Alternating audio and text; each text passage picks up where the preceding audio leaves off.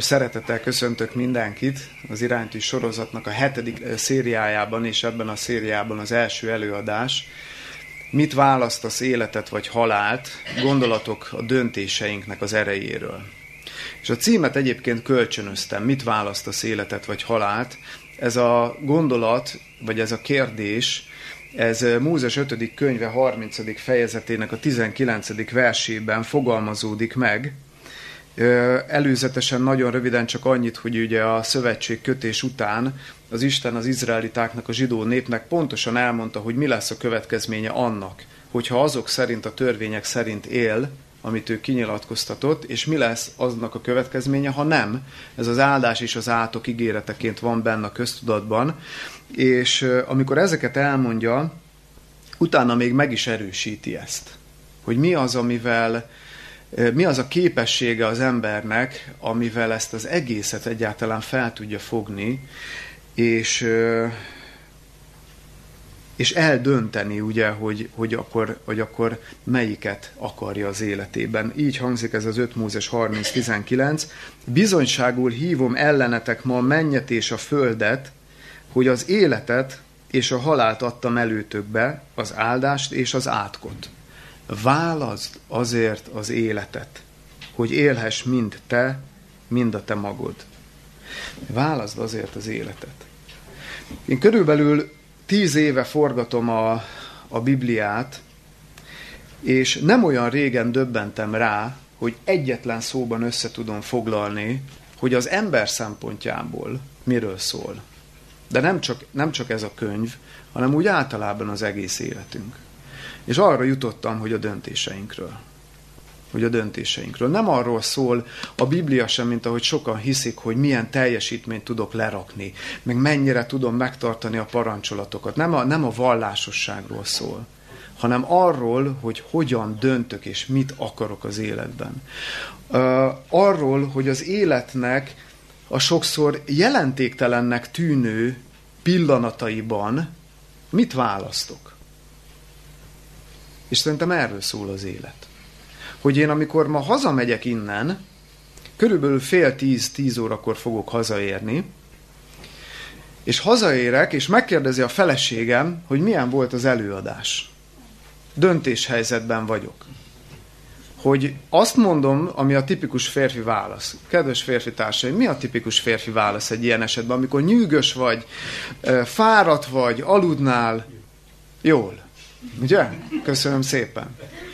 Ugye? Dönthetek úgy, hogy azt mondom, hogy jól, meg dönthetek úgy, hogy leülök, és kedves leszek, és részletesen elmesélem, hogy milyen volt. Mert tudom, hogy a feleségem részletesen akarja hallani. Nem azért, mert az érdekelni annyira, hogy akkor most mit mondtam, meg hogy mondtam, hanem azért, mert kapcsolódni akar hozzám, mert így működik a nő. És ez az én döntésem, hogy a, engedek-e a fáradtságomnak, vagy engedek-e a feleségemnek. És ez egy jelentéktelennek tűnő dolog. És hány ilyen jelentéktelennek tűnő dolog van az életünkben, ami választás elé állít bennünket. És itt dől el ezek, ezekben a, a pillanatokban és ezekben a választási helyzetekben, hogy hogyan alakul a, az életünk. Mark Hertál ugyanerre a következtetésre jut, nem hiszem, hogy a neve nagyon ismerős lenne nektek, Mark Hertál egy, hát egy élő legenda mondjuk így, egy amerikai tengerész gyalogosról van szó, aki bajtása volt annak a Chris Kyle-nak, akiről egy filmet is készítettek. Ki látta az amerikai Mesterlövész című filmet? Egy páran. Na, ő, ez a Mark Hertál csapattársa volt, és bajtársa volt ennek a Chris Kyle-nak, akiről a, a film szól. Megjárta Amazóniát, az északi sarkot, tehát nagyon sok helyre eljutott, nagyon sok helyen nézett farkas szemet a halállal, és nagyon sok csapattársa halt meg a kezei között. És a következőket mondja a könyvében, végül az élet leegyszerűsödik két szóra. Döntés és következmény. Döntés és következmény. Milyen egyetértek ezzel, hogy, hogy, hogy ha nagyon leegyszerűsítem és lecsupaszítom a, az életemet, az élethelyzeteimet, azt, hogy ki vagyok én, akkor, akkor könnyen beláthatjuk, hogy végül is ide jutunk, mert hogyha belegondoltok, gyakorlatilag folyamatosan döntéshelyzetben vagyunk, és folyamatosan döntéseket hozunk az életünkbe. Egyes felmérések, tehát a leggyakoribb statisztikák azt mutatják, hogy minimum ilyen 5-6 ezer döntést hozunk egyetlen nap az életünkben. Nyilván ennek, a, ennek ebből sok tudatalatti, vagy ösztönös, vagy rutinszerű de hogy 5-6 ezer döntést hozunk, de vannak olyan kutatások, amik azt állítják, hogy ez olyan 30-35 ezer is lehet naponta. Naponta. De gondolj bele, tehát hogy úgy logikusan nézzünk a, a mélyére. Kezdődik ott, hogy mondjuk este beállítod, hogy mikor kelsz fel. Ha mondjuk, hogyha van gyereked, nem kell órát beállítani, mert akkor tudod, hogy mikor fogsz felkelni, de hogyha nincs, vagy már nagyok és kirepültek, akkor akkor, akkor beállítod az órát. Az is már egy döntés, mikor fogok felkelni. Felkelsz, meddig szundikálsz még. Hányszor nyomod meg a szundigombot? Kimész-e fogat mosni? Mit fogsz reggelizni? Mit, mibe fogsz felöltözni? Számtalan döntés helyzetbe kerülünk, és folyamatosan. És figyeljétek meg, hogyha tovább visszük ezt a gondolatmenetet, oda lyukadunk, hogy olyan, hogy nem döntünk, olyan nincs.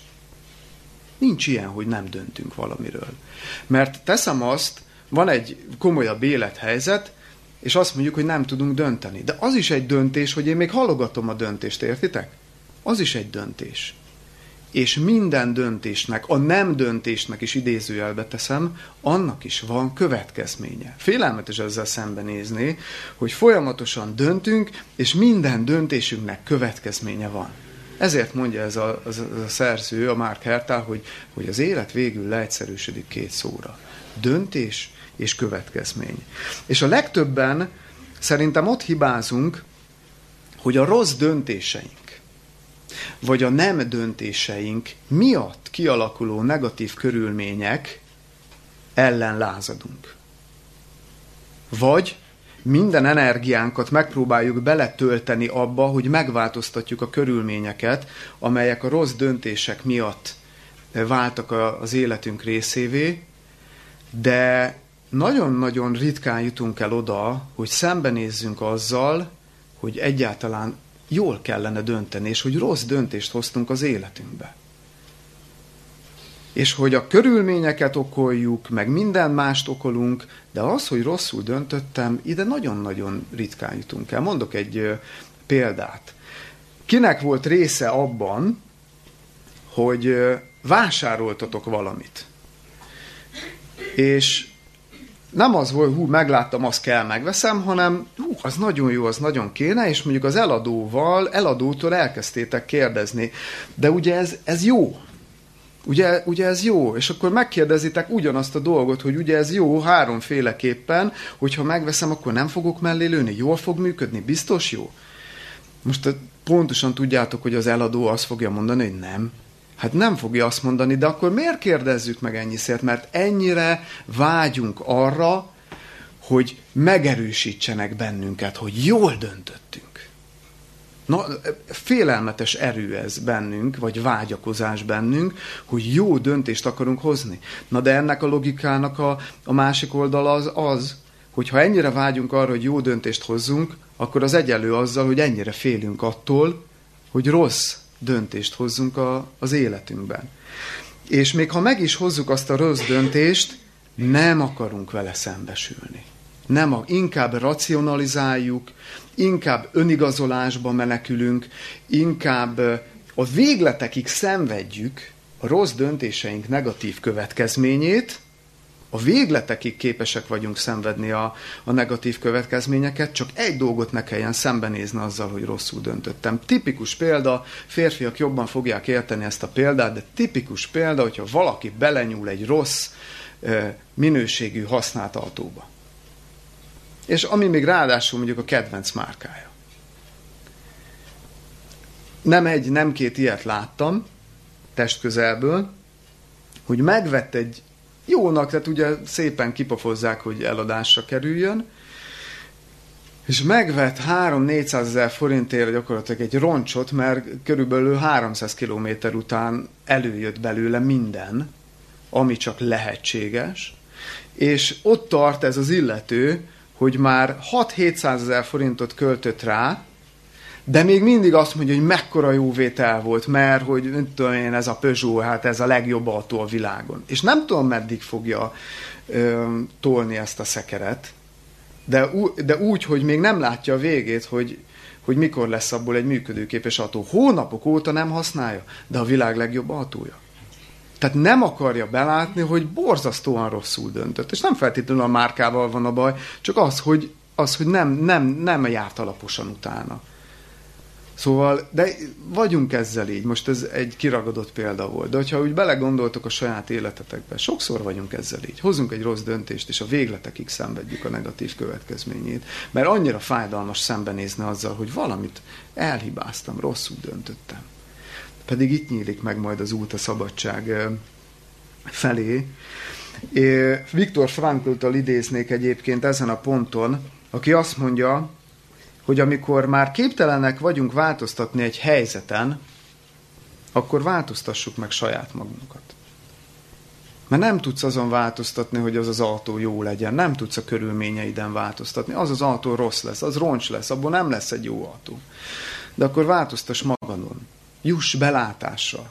Dönts úgy, hogy el, el szembenézek önmagammal, és ebben az esetben még a jó döntéseinkkel valóban vagyunk hatással a körülményeinkre. Tehát a jó döntéseinkkel igenis tudnánk még a körülményeinken is változtatni, mert hogyha én ezt belátom, és eladom még időben azt az autót, akkor lelki felszabadultsággal és egy csomó stressztől kímélem meg magamat. Tehát a körülményeimben is változtatok. Csak hogy Sokszor nem jutunk el oda, hogy a körülményeink megváltozzanak, mert egy, vagy a körülményt akarjuk minden áron megváltoztatni, kettő, nem jut eszünkbe, hogy van választási lehetőségünk minden élethelyzetben. Ugye erre utaltam a bevezetőben, hogy minden élethelyzetben van választási lehetőségünk. Mondok erre egy Tudom, hogy sokan már hallottátok tőlem ezt a példát, de nagyon plastikus és szerintem ö. Körülbelül három évig jártam egy autószerelőhöz Biatorbágyon, ott, ott élek, és nem egyszer, nem kétszer rendszeresen fordult elő az, hogy leadtam az autót, és akkor értementem négy nap múlva, és hozzá se nyúlt. Pedig mondta, hogy kész lesz, kész lesz, kész lesz. És gyakorlatilag a három év alatt, amikor én vittem az autót hozzá, mindig ez volt. Mindig a stressz volt belőle, mindig a probléma volt belőle, és tudjátok, amikor még te érzed magad rosszul, hogy fizetni akarsz valamiért, hogy hú, mennyi minden van, hát látod, mennyi autó van itt, de azért hagyd itt, és közben egyébként tényleg a, a világ egyik legjobb autószerelőjének tartom az illetőt, és jóba vagyunk, de hogy én benne maradtam ebbe a játszmába, ebbe az egészségtelen kapcsolatba, ami nekem borzalmasan sok stresszt okozott, mert amikor én leadtam az autót, akkor kölcsön kellett kérnem, mert olyan az életem, hogy nem tudok autó nélkül meglenni. És kölcsön kértem, és akkor visszaadtam, és kiderült, hogy nincs kész az autó. Szóval rengeteg, rengeteg ilyen szituáció volt, és miért? Mert mindig elhittem, hogy, hogy ő fogja megtudni, ő fogja tudni a legjobban megcsinálni mint hogyha más autószerelő nem lehetne jó. És nem jutott eszembe az, az egyszerű dolog, hogy menjek fel a netre és keressek. Van rajta kívül még körülbelül 6-8 autószerelő Biatorbányon. És amikor úgy döntöttem, hogy elég volt, változtatok, találtam egy kiváló autószerelőt, aki azt mondja, hogy hozzam ide szerda reggel 8-ra, és estére kész van, vagy másnap délutánra. És eddig minden esetben így volt. És megszűnt ez a stressz az életemben, és ez a körülmények megváltoztatása, mert hoztam egy döntést, mert eszembe jutott, hogy van lehetőségem. Van lehetőségem ö, választani. Tegnap is, tegnap vagy tegnap előtt, nem, tegnap volt egy ilyen eset, meg volt beszélve egy illetővel, hogy veszek tőle két nagy szalmabálát. És reggel még beszéltünk, és amikor én már ráértem volna, hogy indulok, akkor hívtam, és nem vette fel. És fél óránként hívtam egymás után, vagy négyszer, tehát két órán keresztül, és nem vette fel, nem vette fel, nem vette fel. És már én éreztem, hogy megy fel bennem a pumpa, és ugye ilyenkor elkezdtem, elkezd az ember így beszűkülni. hogy akkor nem lesz szalmabálám. Hogy fogom ezt az egészet megoldani? Nem veszi fel, jaj, jaj, jaj. És nem, veszem, nem vesszük észre az ilyen helyzetekben, hogy hát akkor máshonnan kell beszerezni. Ó, tudom, hogy triviális a dolog, de amikor ilyenbe vagyunk, nem vesszük észre, hogy van más megoldási lehetőség. Jön ez a gondolat, hogy hogy fogom megoldani, jön a stressz, jön az ingerültség, erre még inkább beszűkülök, és a végén ott vagyok egy rabságban, hogy, hogy nincs, nem tudom megoldani a helyzetet. Dehogy nem. Csak egy dolgot felejtek el, hogy van választási lehetősége. Mindig van választási lehetőség az életünkben. Ha más nem visztek el erről a mai előadásról, csak ezt az egy gondolatot, és ezt érlelitek magatokban, és, és, és ott lesz a szívetekben, és eszetekben jut, akkor már, akkor már nyertünk. Rendkívüli módon meg tudja könnyíteni az életünket, és nagyon sok stressztől tudunk megszabadulni, ha ezt az egyet a fejünkben tartjuk hogy mindig dönthetsz másképp, és mindig reagálhatsz másképp. Mondok egy másik példát. Ez egy pár hónapja volt nyáron. Feleségem főzött levest kuktába. És mint kiderült, kicsit több levest rakott bele, mint amennyit lehetne a kuktába rakni. Tudjátok, azért ez veszélyes dolog, brutális nagy nyomás van benne. És úgy sziszegett, sziszegett, és akkor megkért, hogy picit engedjek már le belőle. És akkor úgy, ugye nyomkodtam, és akkor jött egy kicsit a gőz, és amikor már azt hittem, úgy, úgy nem annyira jön, akkor úgy ugye megnyitottam, és hát nem robbant szét, nem robbant szét, de hát nem tudom, elég sok, elég sok, mint a gejzír vagy a vulkán így kitört és emlékszem a pillanatra, élénken él bennem, a másodperc tized része volt a, az a tudatos pillanat, hogy dönthetek, hogy felmegy a pumpa, vagy nem megy fel a pumpa. És nekem az ilyen helyzetekben szinte mindig felmegy a pumpa, egy ilyen helyzetben ugye mondanánk, hát nem lehet máshogy reagálni. Ugye mondanánk, hogy persze, hogy indulatos leszek. Ugye az ilyen hirtelen felgerjedő indulatokra azt hiszük, hogy, hogy, az, hogy, az, hogy az egy pálya, amin rajta vagyunk, és nem tudunk vele mit csinálni. Indulatos vagyok, kész. Nem. Az is az én döntésem. Én akkor úgy döntöttem, hogy nem húzom fel magamat. És nem húztam fel magamat, és azt mondtam, hogy jó, akkor levonjuk a tanulságot, hogy nem rakunk ilyen sok levest máskor a kuktába. És tudjátok, mi volt a feleségem reakciója? Körülbelül egy ilyen negyed órával később. Miután megettük a levest, ami maradt. Azt mondja, hogy Sanyi, én most még szerelmesebb lettem beléd. Olyan nyugodtan, olyan higgadtan viselkedtél, hogy én most, teljes, én most, én most még szerelmesebb vagyok, mint ennek. Ugye? Nem mindegy, hogy reagálunk. És a mi kezünkben van a döntést. Ha, ha elhisszük azt, hogy nem a mi kezünkben van a döntés, akkor vesztettünk. Ezt vissza kell nyernünk. Ezért, ezért akartam ennél a pontnál e, ennyit időzni.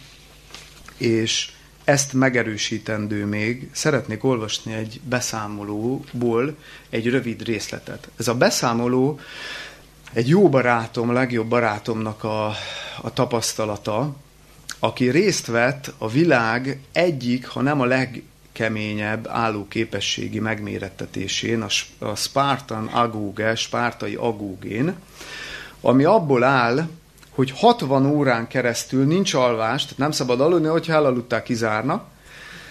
Kapsz az elején egy 15 kilós hátizsákot, és a 60 óra alatt különböző csapatfeladatokat, egyéni feladatokat kell e, megoldani, és hát rengeteg fizikai megterhelés. Tehát nem is tudom, hogy a, a 60 óra alatt e, hát több száz kilométert tettek meg, hol futva, hol, hol gyalogolva, de nagyon sokat mentek. Úgy, hogy nem aludtak közben, és minimális élelmet kaptak. Persze ezt az elején még nem tudták, mert azt hitték, hogy enni majd lehet. Ez is része, hogy mentális megterhelésben részesítenek már. Az elejét azzal kezdték, hogy be, belökték őket a tengerbe. Ez Görögországban volt egyébként, ugye visszatért most ez a versenysorozat az eredeti kiinduló helyszínére, mert ez ugye az ókori spártai kiképzés, ez az agóge. Na mindegy, nem akarom hosszú lére ereszteni, megírta egy 15-20 oldalba az élményeit, és nagyon érdekes, végigcsinálta ezt a megmérettetést, sikerrel, sikeresen teljesítette. É, mondta, hogy életének egy meghatározó élménye volt, és kér, mondtam neki, hogy foglald már össze, miről szólt, mi a legnagyobb tanulság. És érdekes, hogy ezt mondta, hogy az, hogy a te kezedben van a döntés, és hogy mindig van választásod. Azt mondta, hogy ez volt a legnagyobb és neki sorsfordító gondolat, amit megtanult ezen, hogy, hogy amikor azt hiszed, hogy már vége, akkor is, akkor is olyan erő birtokában vagy még, amit nem tudsz, és csak azon múlik, hogy az az erő a tied lesz-e, vagy sem, hogy hogy döntesz. Tehát amikor többször mondta, hogy, hogy felállt és elindult a felügyelő felé, hogy azt mondja, hogy ennyi volt, feladom. De valami mindig visszafordította. És újra és újra visszafordította. Kétszer fogok idézni tőle, most jön az első. Másnap reggel magamtól ébredek. Szakát növesztek. Az elmúlt három napban nem volt lehetőségem borotválkozni, de most eldöntöm, hogy nem is fogok. Apám szakállas volt. Egész életemben igyekeztem mindent, ami apámmal kapcsolatos, távol tartani magamtól. Alkoholizmusának és aztán halálának pokla tizenévesen mélysebeket ejtett rajtam, és olyan kényszeredett pályákra állított, melyekről sokáig azt gondoltam, nincs hatalmamban leszállni. A múlt tagadása azonban különös módon börtönben tartott. Az életem azonban az elmúlt években gyökeres változásokon ment keresztül. Hiszem, hogy a sorsomat a kezében tartó valaki fordította a világomat jóra, és életem ezen szakaszának, ennek az újjászületésnek itt az agógén került pont a végére. Mostanra már tudom, hogy még azoknak a pokoli emlékeknek sincs hatalma felettem. Elfogadom, hogy azok is részeim. Nem tagadom meg tovább a múltamat, mert most már tudom, hogy nem kötözi meg a jövőmet, az én beleegyezésem nélkül nem teheti. Vagyok, aki vagyok, de hogy mi leszek, az már egyedül, egyes egyedül az én döntésem. Az én beleegyezésem nélkül nem teheti. Mindannyian szerintem itt a teremben, de, le, de lehet, hogy csak 99 százalék elszenvedtünk traumákat az életünkbe, gyerekkorunkba. Biztos, hogy mindannyiunknak volt, volt része ilyenben. És az én kérdésem az, hogy tényleg akkora ereje lenne a döntésnek, hogy felülírjuk a múltat, és ami abból fakad? Ami a múltunk, ami, ami szinte tényleg ilyen kényszerpályákra állít bennünket. Tényleg ekkora ereje lenne pusztán a döntésünknek, hogy ezzel megváltoztathatjuk, felülírhatjuk? Az élet végül leegyszerűsödik két szóra, döntés és következmény. Edith Éva Éger azt mondja, a szenvedés elkerülhetetlen és univerzális. A különbség abban áll, ahogy a szenvedésre reagálunk. Azt nem választhatjuk meg, hogy milyen hatások érnek bennünket. Főleg gyerekként nem. Vagy hogy megtörténik egy tragédia az életemben, vagy nem. Elveszítek-e valakit, vagy sem. Ezeket nem választhatjuk. Ezek megtörténnek. A szenvedés elkerülhetetlen és univerzális. Aki ezzel a gondolattal szóba mer állni, és elmeri fogadni, hogy ennek az életnek a része a szenvedés, a halál, a fájdalom, az egy nagyon nagy lépést tett a szabadság felé. A különbség abban áll, ahogyan a szenvedésre reagálunk. Ezt a holokauszt túlélő mondja, ugye, aki 15-16 évesen 38 kilóra lefogyva gyakorlatilag majdnem meghalt, és ugye úgy de rakták fel a halottas kocsira, amikor valaki végül is észrevett, hogy ő még él. És ezt az egész traumát, amit átélt a koncentrációs táborokban, végül sikerült feldolgoznia. És most segít olyanoknak, akik még nem jutottak el idáig az életükbe. És ezekből a példákból én gyakorlatilag arra a következtetésre jutok, hogy nem, hogy ekkora ereje van a döntésünknek, hogy igen, képes felülírni a múltat, hanem hogy egyedül a döntésünkben van ez a hatalom, és semmi mással nem, vála, nem tudunk hatással lenni az életünkre, csak, csak ezzel, és semmi más nincs a kezünkben. Semmi más nincs a kezünkben. A másik holokauszt túlélő, akire hivatkoztam, Viktor Frankl, a következőt mondja. Bármidet, ami az életben van, elvehetik tőled, kivéve egyet. A választási szabadságodat, hogy hogyan reagálsz egy helyzetre. Még az életedet is elvehetik. Még azt is. De egyet nem, hogy hogyan reagálsz. Hogy a gyűlöletre gyűlölettel reagálsz, vagy elszenveded. Esetleg odáig is eljutsz, hogy még szeretettel is tudsz rá reagálni. Ez egyes egyedül rajtad múlik, és csak ez az egy, ami van nekünk. Minden mást elvehetnek, ezt az egyet nem. Ezt az egyet nem. Erről szól, ezért említettem az elején, hogy a döntésről szól a Biblia is. Amikor a 2 Korintus 3.17-ben azt mondja az Isten, hogy az Úr pedig a lélek, és ahol az Úrnak lelke, ott a szabadság, akkor az erről szól hogy, hogy szabad választási képességgel rendelkező emberek, lények vagyunk. És hogyha erről lemondunk és elfeledkezünk, akkor az emberségünkről feledkezünk el. Hogy hogyan jelenik meg ez az egész szabadság kérdés, szabad választási képesség az Isten felénk való viszonyában, arra tökéletes példa Jézusnak az élete, csak, csak egyetlen jelenet. Hogy amikor Jézus meggyógyított valakit, amikor itt járt a földön, mindig kérdezett. Ugye? Akarsz-e meggyógyulni? Mit akarsz? Mit cselekedjek veled? Ez a világegyetem legnagyobb kérdése.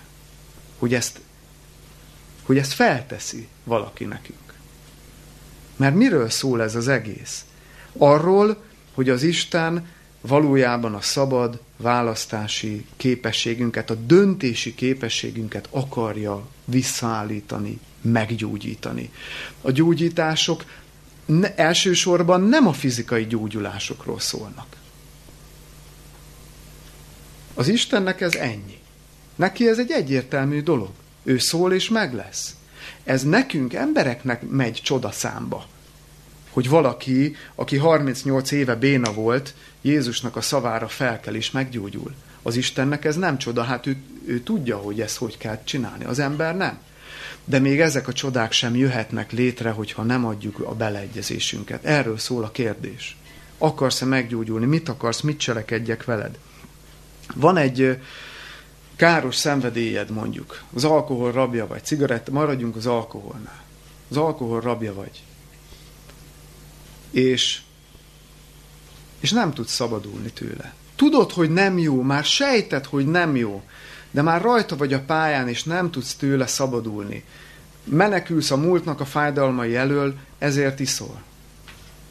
És abba akarod hagyni, de nem tudod. Tehát egy rossz dolgot teszel, de kényszerből. Mert ha nem lenne kényszer, akkor azt mondanád, hogy befejezem, és befejezed. De nincs elég akaratod hozzá. Ugye ez, ez közismert tény annak is, aki nem iszik alkoholt, meg nem voltak ilyen jellegű függőségei, de közismert tény ugye az a gondolat, amikor azt mondja egy függő, hogy én akkor hagyom abba, amikor akarom. Ugye, akinek volt ilyen jellegű betegsége, mindegy, hogy mitől függött, és mondott ilyet, az pontosan tudja, hogy amikor ilyet mondott, akkor, akkor egy olyan állapotban volt, hogy abszolút nem tudott szabadulni abból. Ezzel csak elhitetjük magunkat, hitegetjük magunkat. És aztán mégis egy napon úgy döntesz, hogy befejezed. És lerakod az italt. És már két éve nem iszol. De olyan indulatok tombolnak benned, hogy inkább innál. Mert jobb volt az az állapot, amikor ittál, mint most, hogy száraz vagy, mert nem gyógyultál meg. Nagyon sokan számolnak be erről, hogy a felszínen megváltoztatták a cselekedeteiket, letették az alkoholt, de olyan ingerültek és indulatosak lettek, mert még nem gyógyultak meg, nem lettek szabadok. Nem hoztak még valódi döntést, hogy ő meg akar gyógyulni, nem válaszoltak még arra, dönt, arra a kérdésre, hogy akarsz-e meggyógyulni. Még, még, még nem jutottak el az életükben erre a, erre a pontra. Hanem azért döntöttek úgy, hogy abba hagyják, mert meglegyintette a szele őket, hogy az ivásnak nagyon súlyos következményei lehetnek. Elkezd a máj egy kicsit diszfunkcionálni, a vese, a gyomor, és félelemből abba hagyják. Én nem mondom, hogy ez nem lehet katalizátor szerep. De ha megrakad ezen a szinten, akkor annak nem lesz eredménye. Mert te nem azért fogod abba hagyni az alkoholt, mert meggyőződtél óra, hogy rossz, hanem azért, mert egy rossz dolognak félsz a káros következményétől. Nem azért fogsz elkezdeni jó, megpróbálni jót tenni, mert meggyőződtél arról, hogy a jó jó, hanem azért, mert félsz a következményektől, és mást, máshogy kell, akkor úgy gondolod, hogy valami mást kell csinálni. De nem azért, mert azonosultál azzal, hogy az a jó jó. Tehát a jót sem önmagáért teszed. A jót sem szabadon teszed, mert azt akarod tenni. Hanem még azt is kényszerből tesszük. Tehát a rosszat is, meg a jót is sokszor kényszerből tesszük. Mi értéke van annak, hogyha én a jót kényszerből teszem? De most úgy őszintén. Mi értéke van annak, ha én valakit rákényszerítek arra, hogy tegyél jót, de ő, ő azt nem látta még be, hogy az a jó-jó, és megteszi kényszerből, mert meg, meg akar felelni nekem. Lesz értéke? Nulla. Nulla. És látjátok, itt van a... És itt, itt lép be. Ha, ha, ha meg tud szólítani az Isten, akkor itt tud belépni az életünkbe hogy megkérdezi ezen a ponton, hogy mit akarsz valójában az életeddel. Tudod, mit akarsz? Tényleg abba akarod hagyni?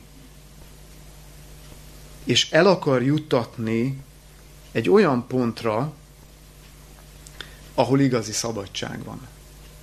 Arra a pontra, ahol azt mondhatjuk magunknak, amit Pálapostól is megfogalmaz az 1 Korintus 6.12-ben, Korintusi első levél 6. fejezet 12. vers, hogy mindent szabad nékem, de nem minden használ. Mindent szabad nékem, de nem minden használ. El akar juttatni egy olyan pozícióba, hogy ha, ha, ha még ha rosszat választom is, de azt ne kényszerből tegyem, hanem szabadon tegyem. És igen, feltárja azt, hogy ha én a rosszat választom, megint csak a rabság lesz az osztály részem. Meg feltárja, hogy ha jót választom, akkor meg szabadság lesz az osztály részem. De ebben a pozícióban, ebben van a szabadságunk. És minden emberi méltóságunk. És minden hatalmunk. Ebben az egyben van, ebben az egy pozícióban, ebben az egy helyzetben, hogy én dönthetek a sorsomról, mert mindent megtesz. Még a, azt mondja a Filippi levél, hogy mert az Isten az, aki munkálja bennetek mind az akarást, mind a munkálást jó kedvéből. Még hogy én jó döntést hozzak, még amögött is ott van az Isten munkálkodása, a lelkismeretemben, a gondolataimban, az érzéseimben. Ez a Filippi 2.13. De, de egy dolgot nem fog megtenni az Isten, hogy én döntsek mert így alkotott meg, hogy így lehetünk méltók az emberi életre, hogy, hogy én hozom meg a döntést. Minden segítséget megad, minden következményt felvázol, hogy ha jól meg, ha rosszul döntök. De azt a döntést abban a pillanatban én hozhatom meg. Nem tudom, hogy sikerül-e érzékeltetnem, hogy minden méltóságunk ebben van. És igen, erő van benne. Mert ha én ezt meghozom, akkor felülről olyan erő fog adatni, hogy azt vég, véghez is tudjam vinni, ami előtte nem volt, nem volt meg. Mert nagyon sokszor eldönti a, a függő is, a rabságban lévő is, hogy ő most abba hagyja, megszabadul, és nem tud. És nem tud. Tudjátok, miért nem tudunk jól élni ezzel a választással, ezzel a szabad választási képességünkkel? Azon felül persze, hogy azért, mert kényszerpályán vagyunk, lehet, hogy még nem ismertük fel, lehet, hogy még nem látjuk, hogy van, igenis van minden élethelyzetben választási lehetőség, tehát ezekről beszéltünk, de hogy ezen felül is van még egy oka annak, hogy nem tudunk élni a döntésünkkel, a szabad választási képességünkkel, mégpedig az, hogy egy valódi döntés az egyenlő a teljes mértékű elköteleződéssel. A valódi döntés. Nem az a döntés, hogy hát igen, szeretném, hanem amikor tényleg döntök, hogy én ezt nem akarom az életemben, és ezt akarom helyette, akkor én azért lelkemben végbe megy egy folyamat, hogy akkor nekem el kell köteleződnöm amellett, mert úgy döntök, és hogyha önmagammal szemben is hiteles akarok lenni, és önazonos le- akarok lenni, akkor nem fordulhatok vissza, és nem csinálhatom ezt tovább, hanem akkor ezt fogom tenni, és ettől pedig rettegünk az elköteleződéstől, mert változással jár.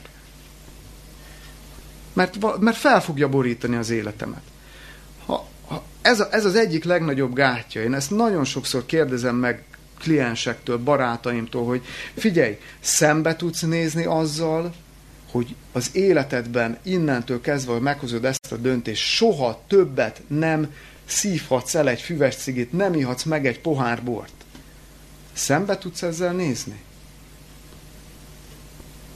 Nem mernek válaszolni erre a kérdésre az emberek. És persze most sarkítom ezt az egész témát. És nem biztos, hogy egyik pillanatról a másikra jut ide az ember, és el lehet kísérni egy embert oda, hogy majd képes legyen ezzel szembenézni. Tehát értsétek jól. De hogy el kell jutni ide, hogy totális döntést hozunk, és totális elköteleződés felé haladunk, mert hogy mi inkább hajlunk ilyen kétlaki, ilyen kétszínű életre. Hogy egy kicsi ebből is, egy kicsi abból is, legyen meg ez is, meg legyen meg az is, nem? Nem ilyenek vagyunk? Hogy valamiben engedünk, de valamit meg meg akarunk magunknak tartani. Mert félünk, hogy ha az elveszik, akkor mi lesz helyette. De minden, amit, ha valamit így csinálok, azt félszívvel csinálom, és amit félszívvel csinálok, abból mi jó fog kisülni? A félszívűségből mi jó sülhet ki?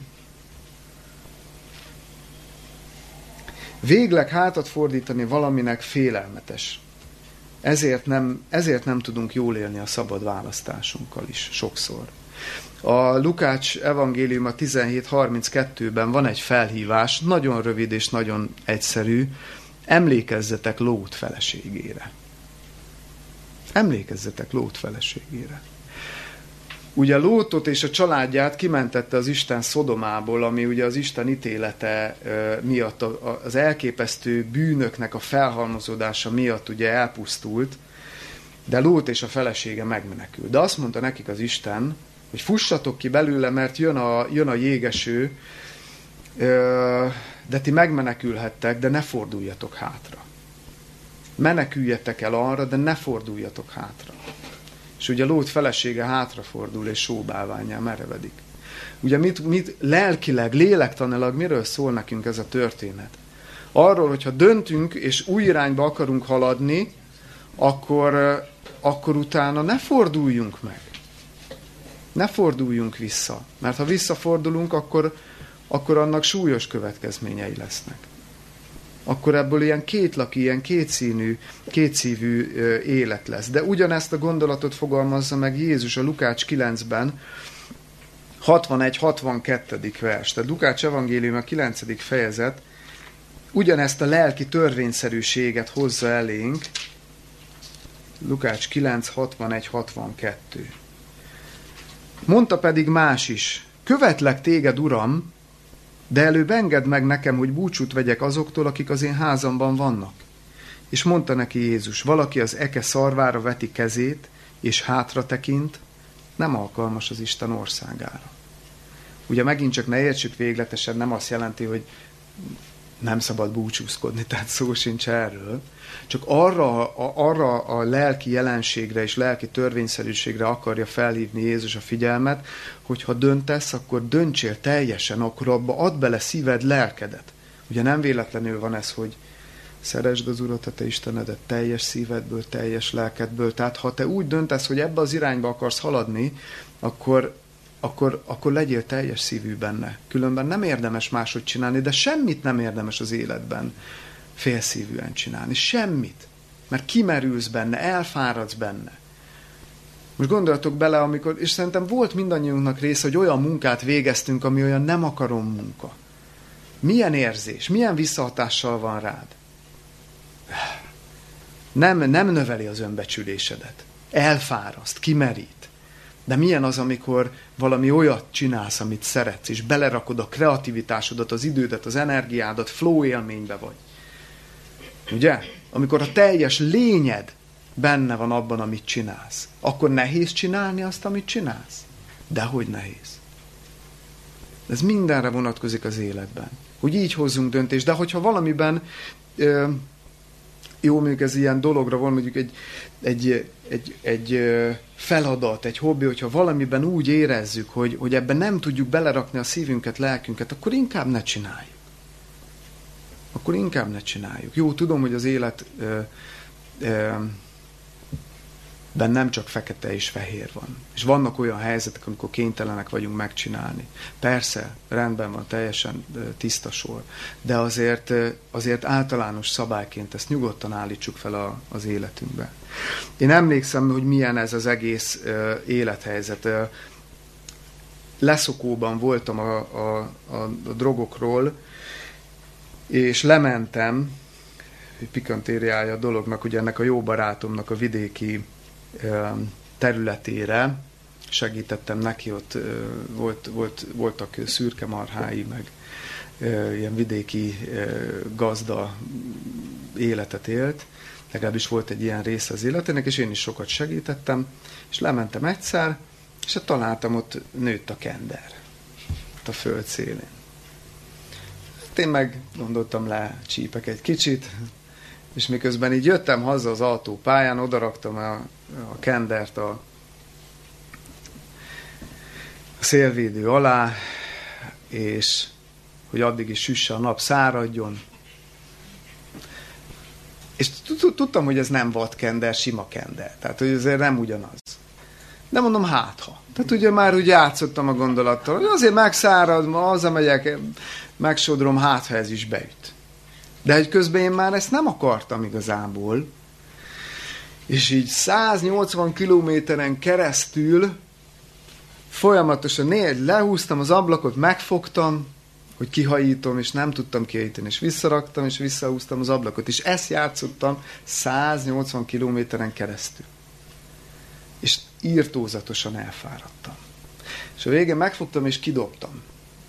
De de nem jött az a felszabadultság. Nem hoztam még meg a döntést. Ott hoztam egy döntést, hogy jó, azt most nem. De nem, nem éreztem, hogy még mindig messze vagyok a valódi döntéstől. Rendben, egy csatát megnyertem, de nem, nem volt még meg az az áttörés. Nem, még mindig nem jutottam el arra az igazi döntésre és elköteleződésre. Na ezzel szemben, ez később megtörtént. Na de ezzel szemben, amikor így két szívűek vagyunk, amikor még meg is akarjuk tartani, meg nem is, újat is akarunk, meg nem is, na ezzel szemben milyen az, amikor valaki úgy igazán dönt? És ezt egy, egy alkoholbeteg bajtársam mesélte egy tábornak a végén, aki már 13-14 éve volt szabad. Tényleg szabad. Nem csak száraz, hanem tényleg szabad. És mondta, hogy 13-14 év után volt egy dél, volt egy délutánja, egy pár óra, amire azt mondja, mai napig nem tud magyarázatot, de hogy olyan erős kísértése támadt, ami, ami, ami majdnem ledöntötte a lábáról. Órákon keresztül az ment a fejében, az a küzdelem, hogy, hogy most innom kell. Most innom kell. A függők tudják, hogy mit jelent ez. Most szerhez kell jutnom és olyan erővel jött, azt mondja, mint hogyha egy gyors vonat 50 vagonnal a mögötte 100 km per órával jönne felé, és az lenne a feladat, hogy állítsd meg. Tehát ilyen erős kísértése volt. És nagyon sokszor eljátszotta, hogy akkor most lemegy, megszabadul már ettől, de nem, hát 13 éve szabad vagyok. Ha most én ezt megteszem, tudom, hogy, hogy hova fogok kerülni rövid időn belül. De nem, de igen, de nem, de igen, órákon keresztül már alig volt lelki ereje, hogy vívja a küzdelmet, és mindig jött a késztetés, hogy mit szenvedsz itt, hát menj már le, vedd már meg, kortyolj már bele, tudod, hogy jobb lesz két percen belül. És azt mondta, hogy az utolsó jelenet ez volt, hogy akkor jó, ennek így nincs értelme, most enged, és utána majd újra kezd az egészet, de most muszáj engednie, és még majdnem nyomta a kilincset, amikor egyszerűen így mondta, hogy de nem teltem, és úgy térdre borult, és elkezdett imádkozni, és egy dolgot tudott kimondani, egyetlen egy dolgot. Ha beledöglök is, nem fogok lemenni. És abban a pillanatban így lett vége a küzdelmének. Megszűnt a kísértés. Na ilyen az. Ilyen erő van abban, ha valaki totális döntést hoz, és elköteleződik valami mellett. Nem jelenti azt, hogy utána nem lesznek megpróbáltatásai.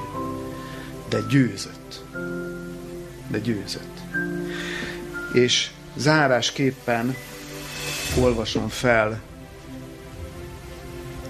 jó barátom beszámolójából még egy részletet, a végét. Egyébként ez ki lesz majd adva egy ilyen kis füzet formájában is, az egész, úgyhogy ez, ha, ha meg lesz, akkor majd hozok belőle. De most lelövöm. És a végét fel fogom olvasni. És valóban, annak az embernek, aki egy cél, egy jó cél érdekében kitart, természet felül erő, természet feletti erő adatik.